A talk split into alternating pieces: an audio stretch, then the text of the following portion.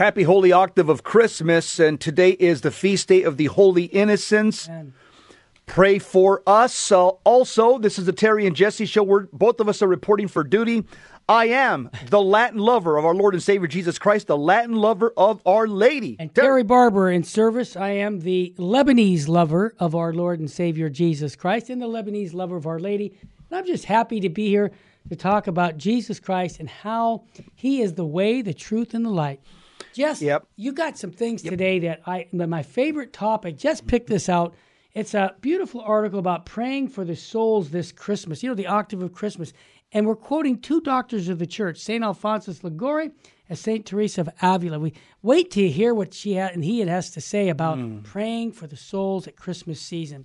Also, I'm embarrassed to talk about this next topic. I am. But you know what? It's the facts. It's got to be It- done. yeah, it's about the American bishops and how they made three billion dollars had they pay out okay six sex abuse settlements, and they're going to get all the money back by trafficking illegal immigrations at the taxpayers' expenses. We're That's gonna, why they're doing it. We're going to explain that, and it's sad to have to point that finger there, but uh, it's a fact. And also, Yep. after that, we've got our good friends from Church Militant. And I want to mention something, Jess. Maybe you hadn't seen it, but Church Militant had a Christmas caroling with their staff. Did you Oh? I, it was wonderful. I thought it was awesome. So I want to encourage people. They got good voices, too. I know. I was like, whoa, whoa, whoa. Where where did these voices come from? Man. Yeah. So I just uh, I think this is always good. We love singing. We've been we sang Christmas carols before Mass this morning again for 15 minutes, just letting it out. So it's good stuff. Octave of, of uh, Christmas. But Jesse, before we um, get to the soul food, you always have the what we call the need to know file. Yeah, one of the needs to know file is uh, I just want to mention that uh, Father Frank Pavone, again, he's a priest forever according to the order of Melchizedek. Yep. His father, Joseph Pavone, just passed That's away right. early this morning at the age of 90. I can imagine probably the stress of what happened to his son probably Yeah. was enough to throw him over the edge. Yeah. And so you can uh, express your, your, your well wishes and send prayers to the family. Uh, you can send your condolences to the family by going to mail at priestforlife.org. Awesome. Mail at priestforlife.org. Uh, and also, any donations that anybody wants to give in in, uh, in Joseph Pavone's memory can be made to Priest for Life, prolifedonations.org, prolifedonations.org. Also, another thing, just uh, on the need to know file, go about, about Father Frank Pavone. He he's uh, uh, he's he says that the next pope can reinstate me. So this pro-life Roman Catholic priest who's been defrocked by the Vatican said his hopes of reinstatement could rest with the next pope. Father Pavone, the national director of Priests for Life, was stripped of his religious title and powers and returned to the laity with no official status in the church. And here's what he said. he goes, "The idea that any of this is permanent in terms of dismissal from the priesthood is simply incorrect, because we're going to continue." Uh, he said. Good. He said, then there will be a next pope, and the next pope can reinstate me. Right. He says, we're not going anywhere. I'm not going to be one of those people that walks away, rebels against the church. I'm called to be a priest. I'm going to stick with that. I'm called to be a pro life leader. I'm going to stick to that. Good for him, Terry. He's not he's No, not committing should. spiritual suicide like a lot of people do. Yeah. Uh, they commit spiritual suicide and leave the church and become part of the Sedevacantists movement and and just re- just really make a mess of, of their lives, Terry. I think he gives a good example for marriage couples when they run into rough times. You don't just run away. You see the analogy? Ah. really good. Father Frank says, I'm not breaking from the bride of Christ. I love it. Hey, Jess, Wow. another good news story. Bishop Robert Gruss has instructed all parishes in his diocese to sever their relationship with the Campaign for Human Development, not to give any money, the whole diocese. And he said, and I, and I quote this because it's Bishop Strickland. He says, Thank you, Bishop uh, Gruss. I pray that all bishops will join us in defunding this evil corruption. The Campaign for Human Development could be doing tremendous work if it was guided by the truth of our faith. This corruption must be stopped, and it has been ignored for too long. That's what Bishop Strickland said. But good news.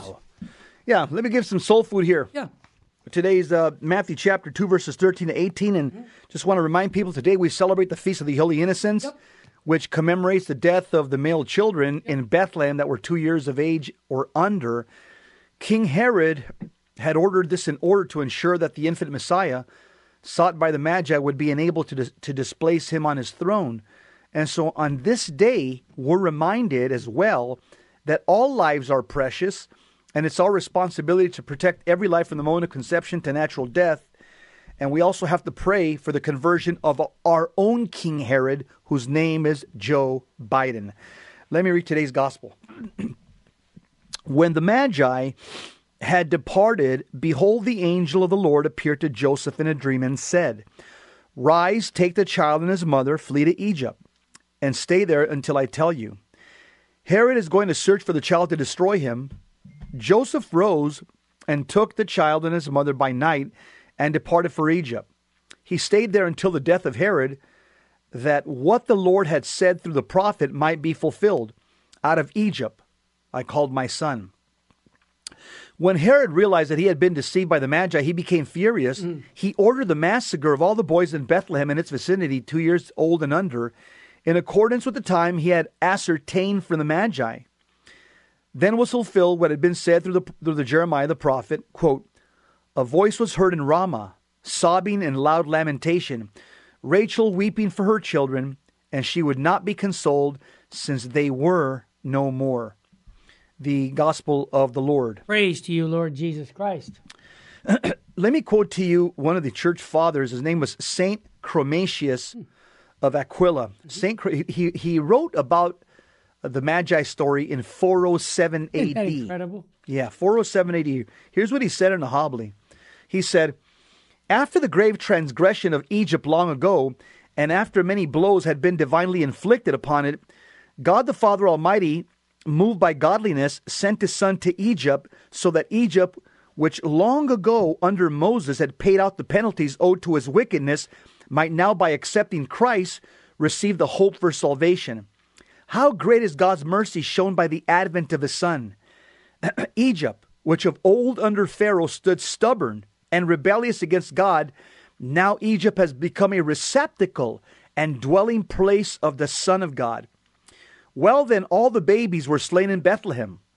When these innocents died on Christ's behalf, they became the first martyrs of Christ. And, and King David is shown to give an indication of them when he says in Psalm 8, verse 3, quote, From the mouths of babes and nursing, and nursing babes, you have perfected praise because of your enemies, that you might bring ruin to the enemy and the avenger. Close quote. The father of the church, St. Chromatius, says, For in this persecution, even tiny infants and nursing babies are killed on Christ's behalf and attain to the martyrdom of perfect of perfected praise. The wicked King Herod is destroyed, he who had usurped the realm to avenge himself against the King of heaven. Thus it is that those infants not unfittingly have stood forth as blessed in all ways, who deserve to be the, to be the first to die for Christ, our Lord and Savior, to whom is the praise and glory in the ages of ages. Amen. Amen. Jess, I'm going to ask you a spiritual warfare question about abortion right now, brother. Even though we got Sheen coming next, I want to ask you the devil seems to be working hand in hand with the abortion industry. If I think about this, and the Biden administration, and the Biden oh, administration, the yeah. but think about this: the babies never get baptized. Isn't that what the devil is really after? I mean, in other words, yeah, you kill yes. the body, eh. but it's the spirit. that those babies would have been baptized, many of them. Yes. Am I onto something, Jess? Terry, and, and this is a huge debate in the Catholic Church that's never really been settled. I can, we, I, we, go ahead. Yeah, that's yeah. Be, conversation. Be, I just had one like that. Yeah, because uh, again, Thomas, even even the New Catechism. When you go to the New Catechism, right. it doesn't it doesn't give a definitive teaching on where unbaptized nope. babies go. It right. doesn't. We don't. It doesn't yeah. because again, in the Middle Ages. Uh, Thomas Aquinas was the first yeah, one to address it. Y- you'll have you'll have the scholastics of the church. They'll say that the babies they'll go into some natural, uh, natural you know, limbo-like existence, but yeah. they don't have the beatific vision. Yes, exactly. We, and so you'll see at Vatican II, they didn't, they no. didn't, they didn't even broach that. And, and they the just, reason they left that alone. And Terry. Jesse, the reason is is because the Bible is very clear that unless you're baptized, you can't get yeah. to heaven. And so we have to understand: can is it possible that God can work outside that? Of course He can, but yes. we've never defined it. That so you can't assume it. So what I'm trying to say is the yes. devil, the devil sees this and says, "You're, you're spot on with you what you just said." Okay, that's The devil says, you know what? They're not baptized. I want to kill before they're baptized. Exactly. Again, God can do whatever He wants. Right. You know, baptism of desire. Exactly. Had they grown up, to, had they grown up, they would have been Christians. Baptism of blood. Right. We don't know what God can use. Yep. But at least as far as the devil knows is concerned, he knows that baptism is necessary for salvation. So if he can cut them off at abortion, exactly. uh, that's exactly his his goal. Uh, and, and and we'll just leave the rest up to God, Terry. As the Catechism says in the in the New Catechism, we we commend those uh, babies to the mercy of God. That's all. That's all we can do. You got it. Let's get Fulton Sheen in before the end of the break. Full Sheen ahead. It's about freedom. You have freedom only to give your heart away, right? To whom do you give your heart to? You give it either to the moods, to the hour, or to your egotism, to creatures, or to God. I encourage you, as Bishop Sheen would say, give your heart to God. Yes. Wow, full sheen ahead there. Jesse, when we come back, are you kidding me? This is so important for your relatives forever. Praying for this poor souls in purgatory during the Christmas season is highly efficacious. And we're going to quote two saints, two doctors of the church, mm. St. Alphonsus Liguori and St. Teresa of Avila. You won't want to miss that, folks. You're, like I say, you're listening to the Terry and Jesse show. I want to thank all those social media people. Our numbers are going way up because of you. Keep sending our shows to your friends and relatives. That's how we grow. Stay with us, family. We'll be back with more to inspire you to fall deeper in love with Jesus Christ and His church.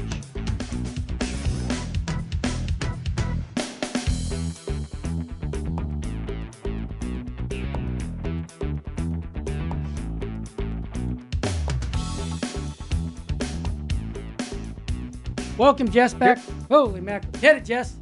This is a good practice to, for the Christmas octave, the Christmas season. is praying for the holy souls this Christmas. It's not too late to take a trip on Christmas gift giving from two doctors of the church, as Terry said St. Alphonsus of Liguori, moral theologian, and St. Teresa of Avila. How do we do that? well, you can help a soul in purgatory reach heaven on December 25th. It passed a few days ago.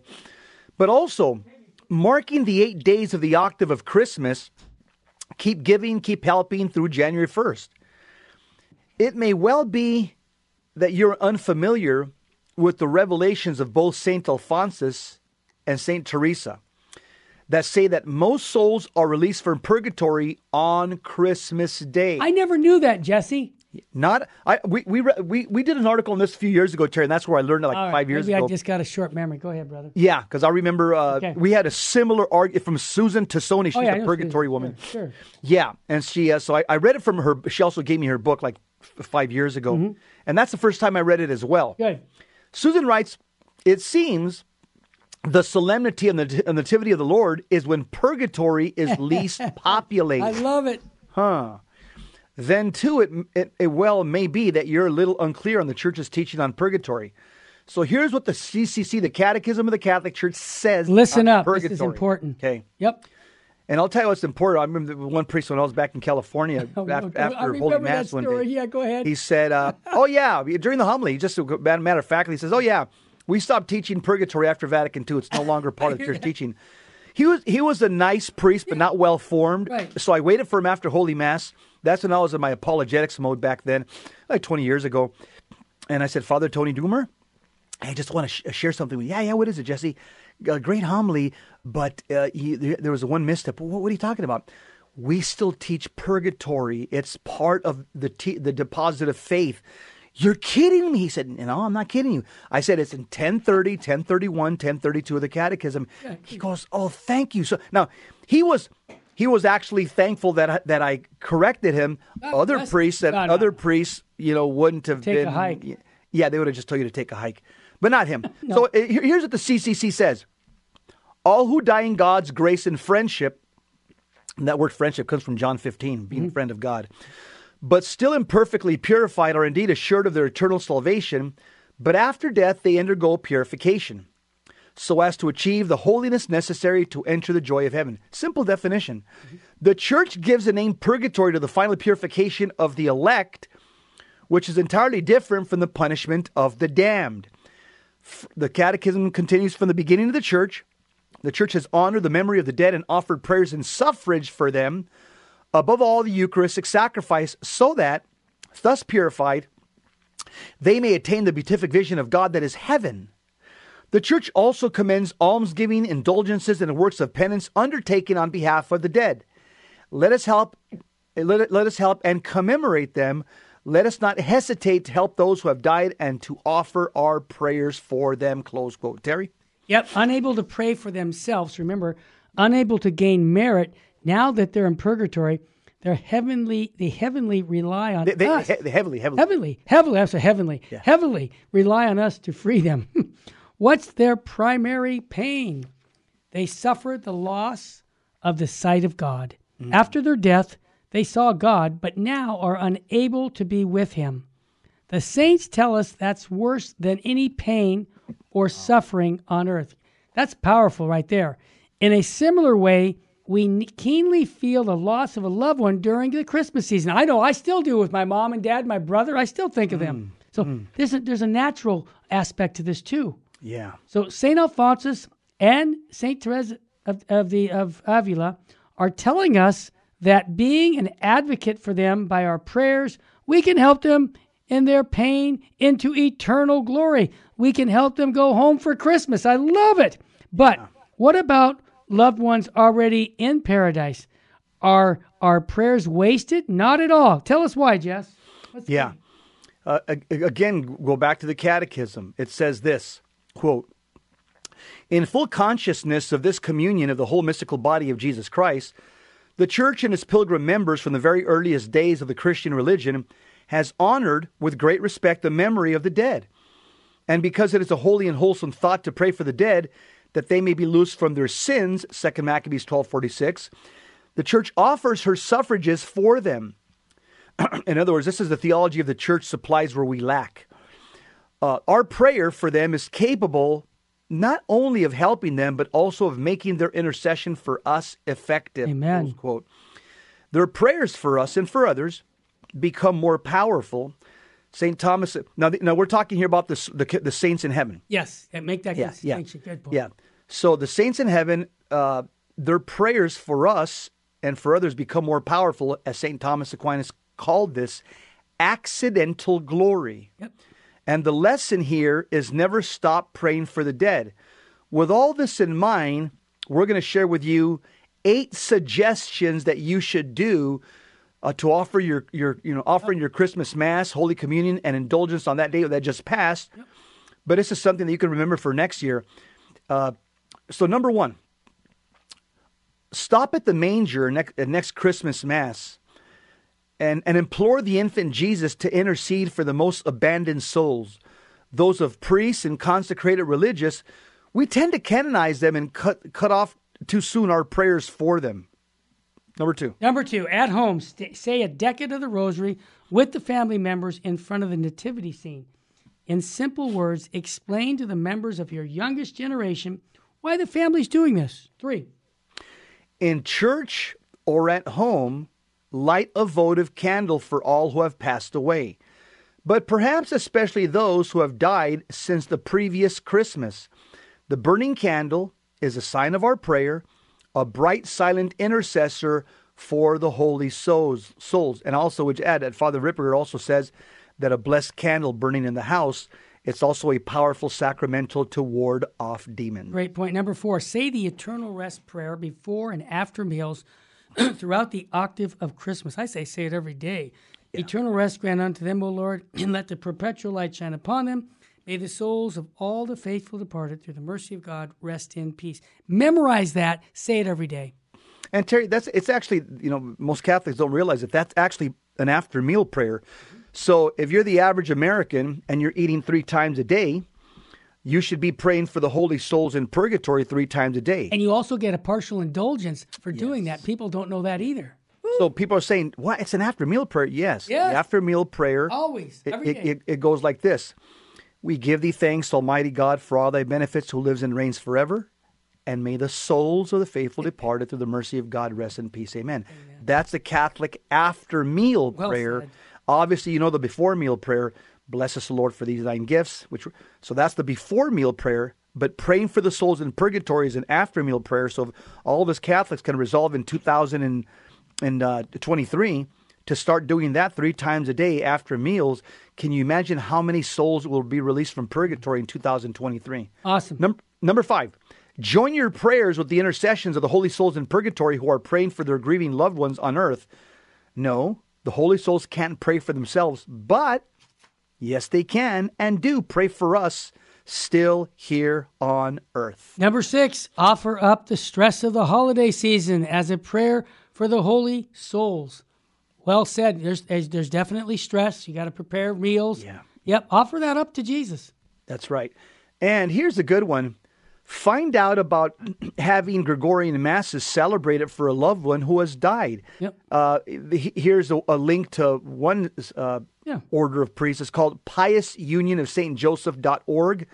Pious Union of St. Joseph.org. But there's many orders out there. I know the MICM Fathers, they offer the Gregorian masses. There's Yeah. many orders out there. Uh, Opus Angelorum. That's there's, right. There's, there's, Fathers there's of many- Mercy do it. the Fathers of Mercy. Uh, so again, uh, you can you, you can pick from a dozen, but just do it. Just make sure you celebrate the Gregorian masses for those that you love, uh, and and in, in due time, somebody will celebrate the Gregorian masses when you die. Amen. Number eight, on January 1st, which is right around the corner, the Solemnity of Mary, the Mother of God. Join Our Lady in praying for the holy souls. Here's what Saint Faustina, another saint who received oh. revelation, wrote. Right, right. Tell us what she said, Jesse. This, This is is right from her Oh diary, gosh, yes. paragraph twenty. Yeah. Okay, so she Saint Faustina is going to confirm what Terry just read on point eight. she said this quote: "The next night, I Faustina saw my guardian angel, who ordered me to follow him. In a moment, I was in a misty place, full of fire, in which there was a great crowd of suffering souls. They were praying fervently, but to no avail, but to no avail for themselves." Only we can come to their aid. The flames which were burning them did not touch me at all. My guardian angel did not leave me for an instant. I asked these souls what their greatest suffering was. They answered me in one voice that their greatest torment was longing for God. I saw, oh, this is, this is beautiful. Yeah, that's what I say. Go ahead. I saw Our Lady visiting the souls in purgatory. The souls call her the star of the sea. She brings them refreshment. That's in paragraph 20 of the diary of St. Faustina. Uh, uh, and, and, and you know, tell you what that reminds me of? Tell me, Jess. It reminds me what the Bible says about our Lord and Savior Jesus Christ. St. Peter, the first pope, he writes, it's in Second Peter chapter 3, I forget which verse, but he says that Jesus Christ, that his spirit went to go to preach to the, to the, to the spirits that were in prison. So Jesus Christ also went to go refresh. Remember, his body was laid in the grave. Yes. And his spirit, he went to purgatory. The, the, the Jews call it Sheol, the Greeks call it Hades. He went to purgatory uh, to tell them, I'm here and I'm going to get you out. He brought them refreshment, and it's very interesting that Saint Faustina now tells us that that's what Our Lady also does with the souls in purgatory. She does exactly what her son did in Second Peter chapter three, brings refreshment to the souls in purgatory. I got to tell you, that's beau- That is beautiful. beautiful. One thing my wife does when uh, we have the Christmas season, she gets the ties into the novena of masses for the living and the dead, and she always puts all of our dead relatives. Man, we got a list of people that's Yeah. long, and you just include them in the masses for the novena for Christmas as a tradition because it fits right in with what these two saints are telling us to do. Yeah, absolutely, Terry. And th- th- this is the advantage of being a Catholic. Oh yeah, huge, I, I mean. Think about this. And uh, you know, I don't want I, I don't want to be a downer, a Debbie Downer here, but as most, let's just say a, a well-intentioned Protestant who, who who makes a perfect act of contrition before he dies and Right. confesses the confesses the fact that uh, he didn't know that uh, Yeah, the Catholic Church was the one true church, or he would have he would have embraced it. lots of them. Yeah. So let's just say a, a Protestant of goodwill makes a perfect act of contrition and dies in, in a state of grace. Terry, a lot of them have nobody to pray for them in purgatory. We got a because huge their Protestant advantage. family members don't believe in No, purgatory. they, eh, they think once saved, always saved. That's the I'm- advantage of being a Catholic. Exactly. What a huge advantage. When we come back, we're going to talk about the bishops and their expenses and how they're involved with this illegal immigration and taxpayers' expense. Stay with us, family.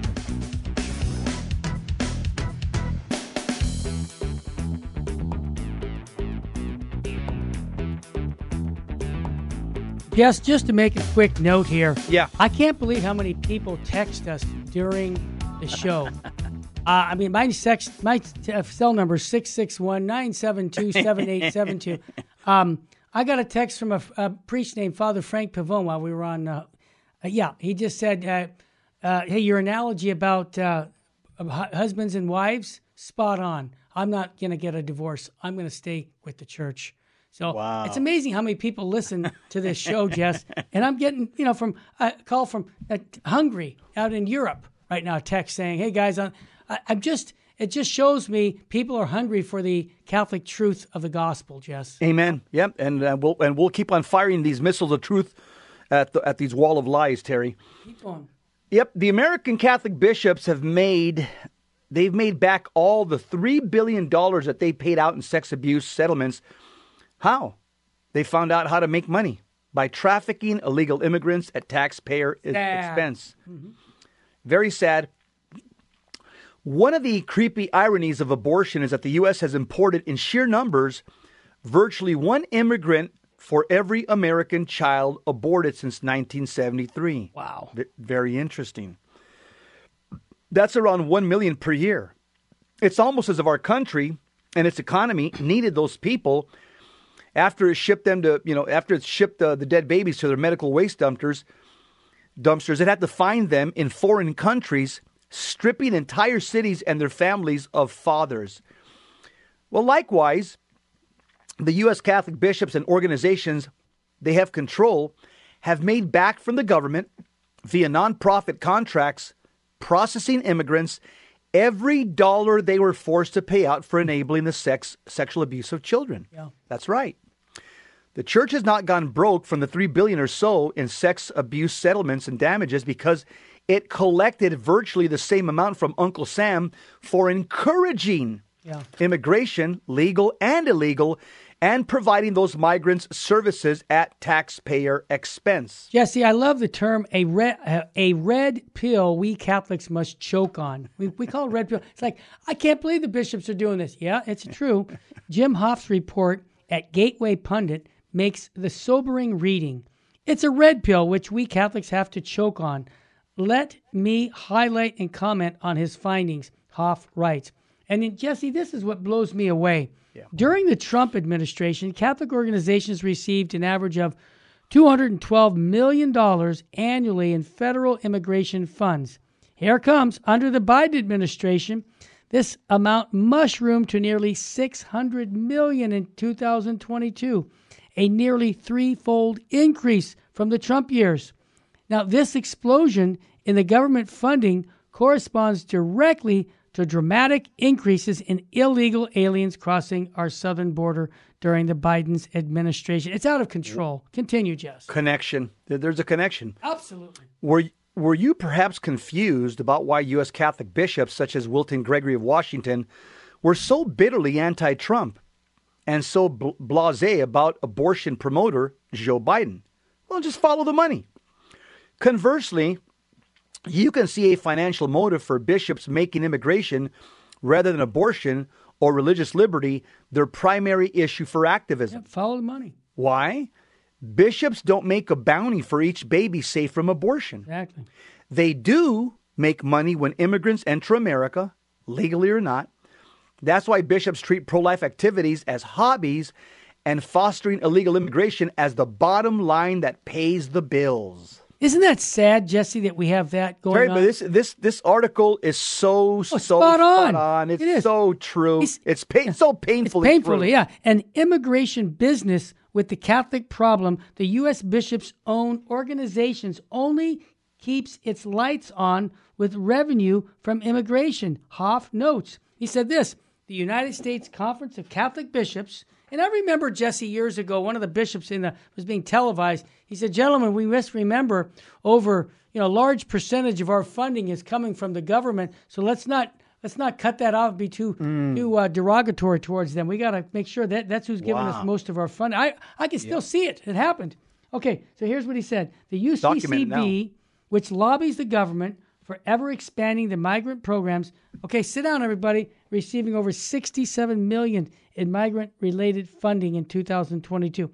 It's the second largest source of revenue that year for the bishops. Likewise, the USCCB spent 69 million in provide immigration refuge services. A figure represents 40% of the organization's operation expenditures. I, what happened to spending money on the salvation of souls, Jess? It's not. It's not important to most of them. If only saving babies or saving souls were similarly lucrative, we might see a very different church in America. Mm-hmm. In past decades, the church depended for revenues almost entirely on money we put in the basket at mass. Yep. That meant that bishops and pastors would feel it in their pocketbooks if bad preaching, farcical liturgies, and a resulting decline in faith reduced the number of churchgoers. Laymen had some leverage over our shepherds via the power of the purse. No more, Terry, no Nope. more. Because because the goal is really to make churchgoers unnecessary. Yeah, this is this fits right into the Great Reset globalist plan. Yep. Our bishops have made clear how little they need us when they clamored to close our churches during COVID. All of them were but shouting agreement with blue state governors who declared the houses of God inessential businesses. Instead, the bishops hoovered up PPP loans to keep their coffers full. Finally, they could realize, a long time perhaps unconscious dream, a church that didn't need any laymen and could keep on humming without us. Yeah, Jesse, let me jump in. This model that they're using is actually better than the German church, which says you have to at least say you're a baptized Catholic to get the tax money coming in. The the bishops have figured a way out where it's immaterial if you come to church. They're still going to get funded. Continue, please. Furthermore, the decline in mass attendance and priestly vocations, thanks to the tepid, liberal teaching and flamboyantly gay clergy, could be masked by the constant influx of immigrants from mostly Catholic countries. No matter what, no matter that those immigrants too would quickly drift out of the church, as millions do. U.S. Hispanics are no longer majority Catholic. Isn't that a? What? Like soldiers falling in World War One, they they'd be quickly replaced with brand new recruits. Exactly. Preening as shepherds, our bishops have turned out instead to be a lamb slaughterhouse and meat processing enterprise. How else do we explain the fact that some 40% of U.S. born Catholics leave the church and never return? That's the sad part. But our bishops seem blithely untroubled and perfectly satisfied with themselves.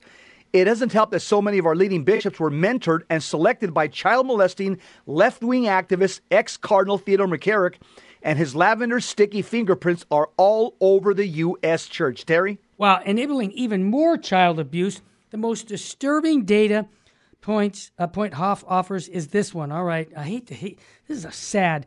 The bishop's business in immigration to pay for their sex abuse settlements, in fact, enables more sex abuse of children. He writes. Good point. Yeah, I know, but it's a sad point. One of the unfortunate byproducts of opening the floodgates of illegal immigration. And I just want to say, Jesse, the catechism is clear. Illegal immigration is not permitted. A church says a government has a right to regulate who comes in, who doesn't. It's called legal immigration. Paragraph 2241. Yeah, he got it 2241. memorized. Illegal immigration has been a dramatic increase in the trafficking of immigrant children. Project Veritas, good group, recently released a report revealing how American taxpayers are funding child trafficking at the border. I don't want my tax money going there.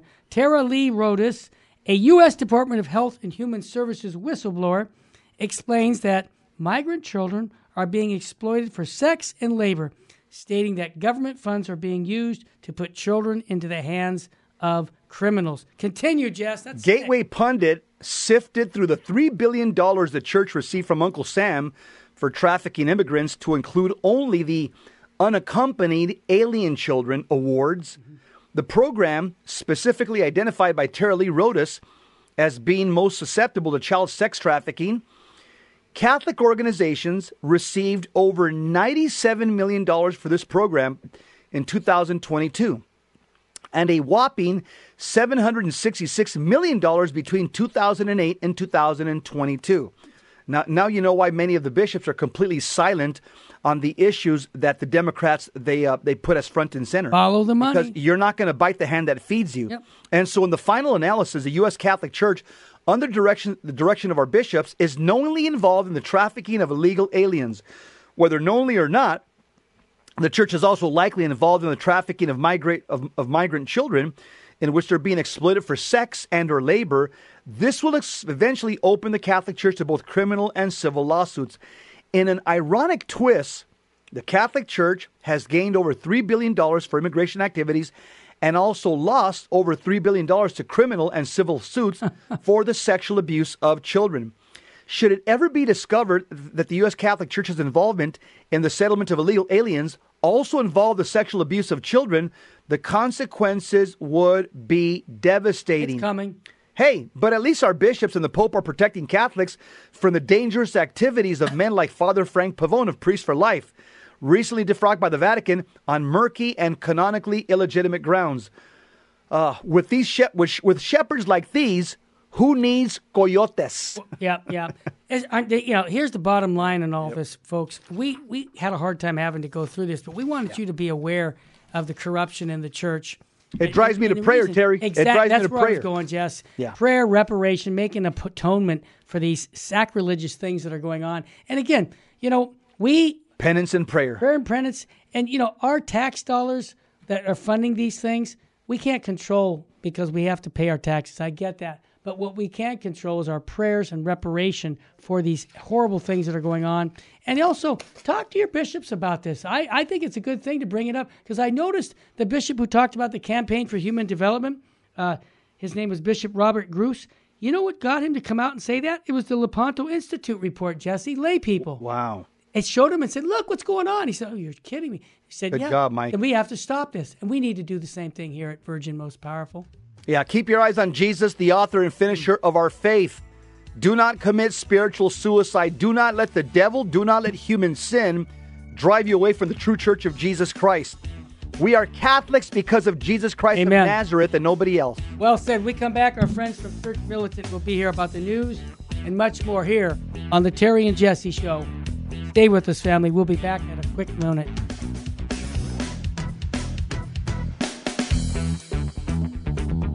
Welcome back to the Terry and Jesse Show.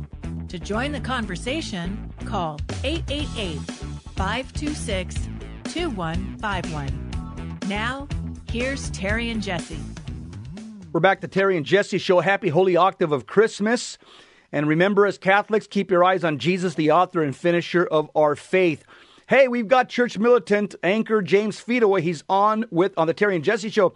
James, welcome. How are you? How's uh, how's things over in Michigan uh, with uh, the, our, our church militant family? I hope you guys are doing well. We are doing well. It's a little freezing out here uh, last couple days, but we're doing just fine. Hey, James, I got to tell you, I want everybody to go to your website, churchmilitant.com, and watch the Christmas caroling of, of your guys. You guys did a guys Yes. That girls. was outstanding. I said, "Where'd you guys get those voices, man? That sounded so professional." It was neat. Yeah, I was I was actually kind of blown away at the uh, uh, the talent that we have in the studio. You know, Really? listening to it on the on the record was was quite astounding. I was like, well, wow, you know, we we can pull that off. That's incredible. No, you, you guys sounded like uh, you guys are trained under a, what, what's what's Archbishop Cordileone's academy where they uh, teach uh, sacred music. Terry, I, I forget what oh, it's I can't but think of it either. I, I, I'm saying these guys, they must be.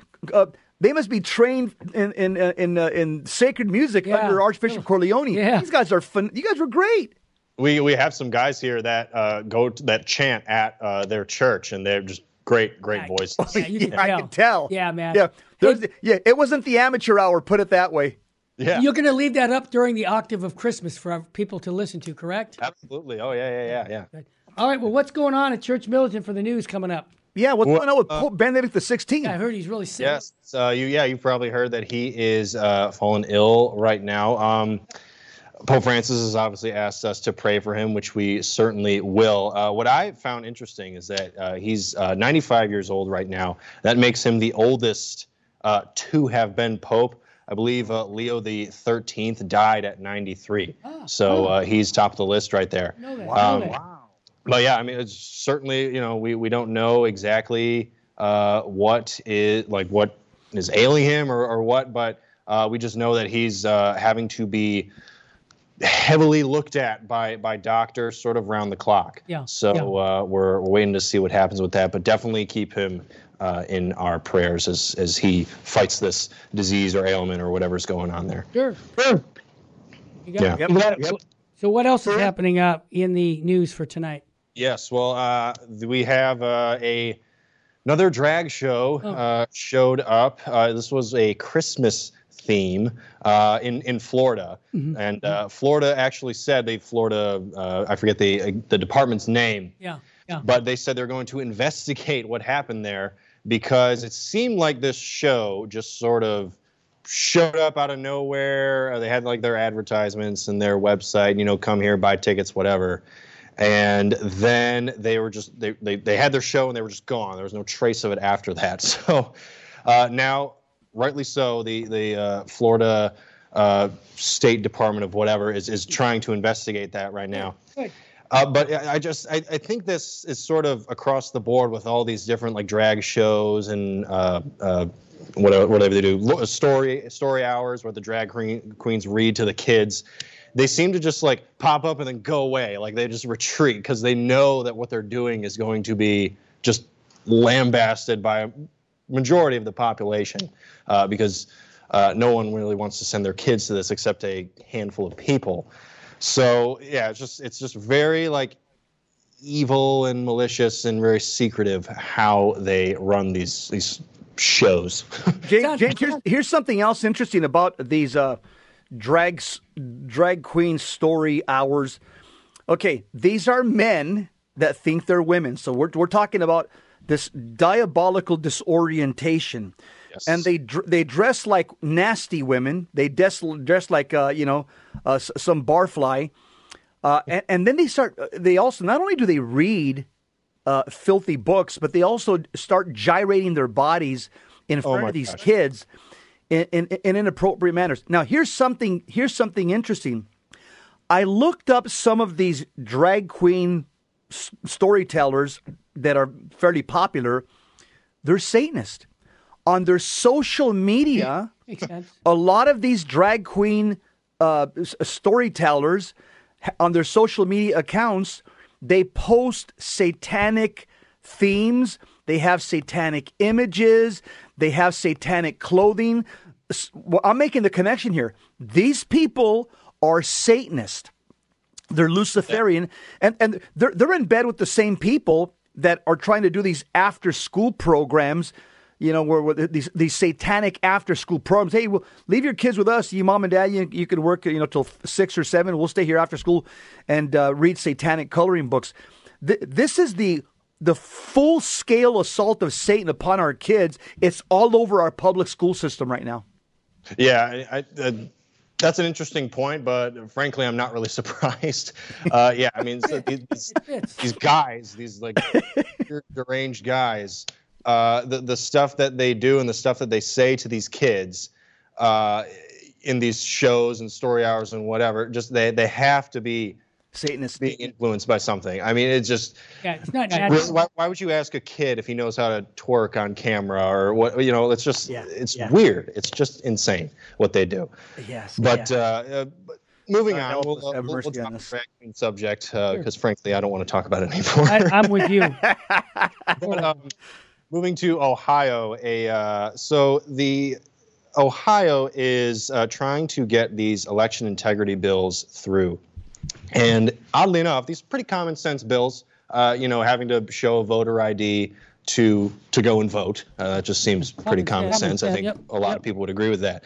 But the Archbishop of Cincinnati actually put out a statement uh, saying that these bills would uh, came out against these bills, saying that they would um, disenfranchise uh, immigrants that uh, come over the border. Uh, it would it would be to their disadvantage, uh, uh, leave room for them to be marginalized and possibly abused. My question with this was was why? Why are you saying that. I mean, th- this is just common sense. People should be able to vote in this country if they have a voter ID, and if they don't, I'm sorry, you can't. But this this guy, uh, Dennis Schnurr, Arch, uh, Archdiocese of Cincinnati, saying, you know, the, these these immigrants are going to be disenfranchised. My question was, why is he saying this? Well, I heard you guys actually before the segment came on talking about illegal, illegal immigration and the the money that the bishops rake in for that. Right. Right. And that's immediately where my mind went. I mean, we know they get millions of dollars from the uh, federal government in grants to, uh, you know, help these immigrants over the border and then fly them to a hotel and incorporate them into uh, American society. So, uh, I mean, of course, he'd want them to, you know, feel at home, I guess, and, and have the ability to vote and keep voting in the people that are going to give him money to, you know, keep bringing these people in. So it's just a cycle of, uh, you know, money that the bishops are going to get. So that let me let me. I don't know for sure. Let me add something that's, to that. the thing I, I go to. Got it, Jess. Here's here's what I want to add to that. the Democrats are are in, in a few short years they will no longer need to steal elections like they've done here in Arizona and other in Michigan and other parts of the country because they're going to have the numbers now. Because here's what mm-hmm. happens. I'm going to just be honest with you. These the people coming over from south of the border illegally, they will all end up in public schools. The parents are not steeped in the Catholic faith. They're, they're what we would call low information Catholics or low hanging fruit. Their kids will go to public schools. Some of them will go to state colleges. Those kids, in one generation, they will become woke, secular humanist Democrats. And uh, the, the Democrats are going to have millions and millions of new voters to vote them into office. In a few short years, they'll never need to steal elections again. That's my prophecy. that's- Jess Romero's prophecy. Got it. It's it's common sense. Look at look at what's happening. Yeah, makes sense, Jess. Yeah. Yeah, and- and that, that's why you know uh, when when reporters question Biden on the border or Karine Jean Pierre in the White House, they really they have nothing to say. Keep going. And they, they actually have the audacity to say there is nothing wrong at the border. It's Exactly. totally We're going to continue to do what we did last year.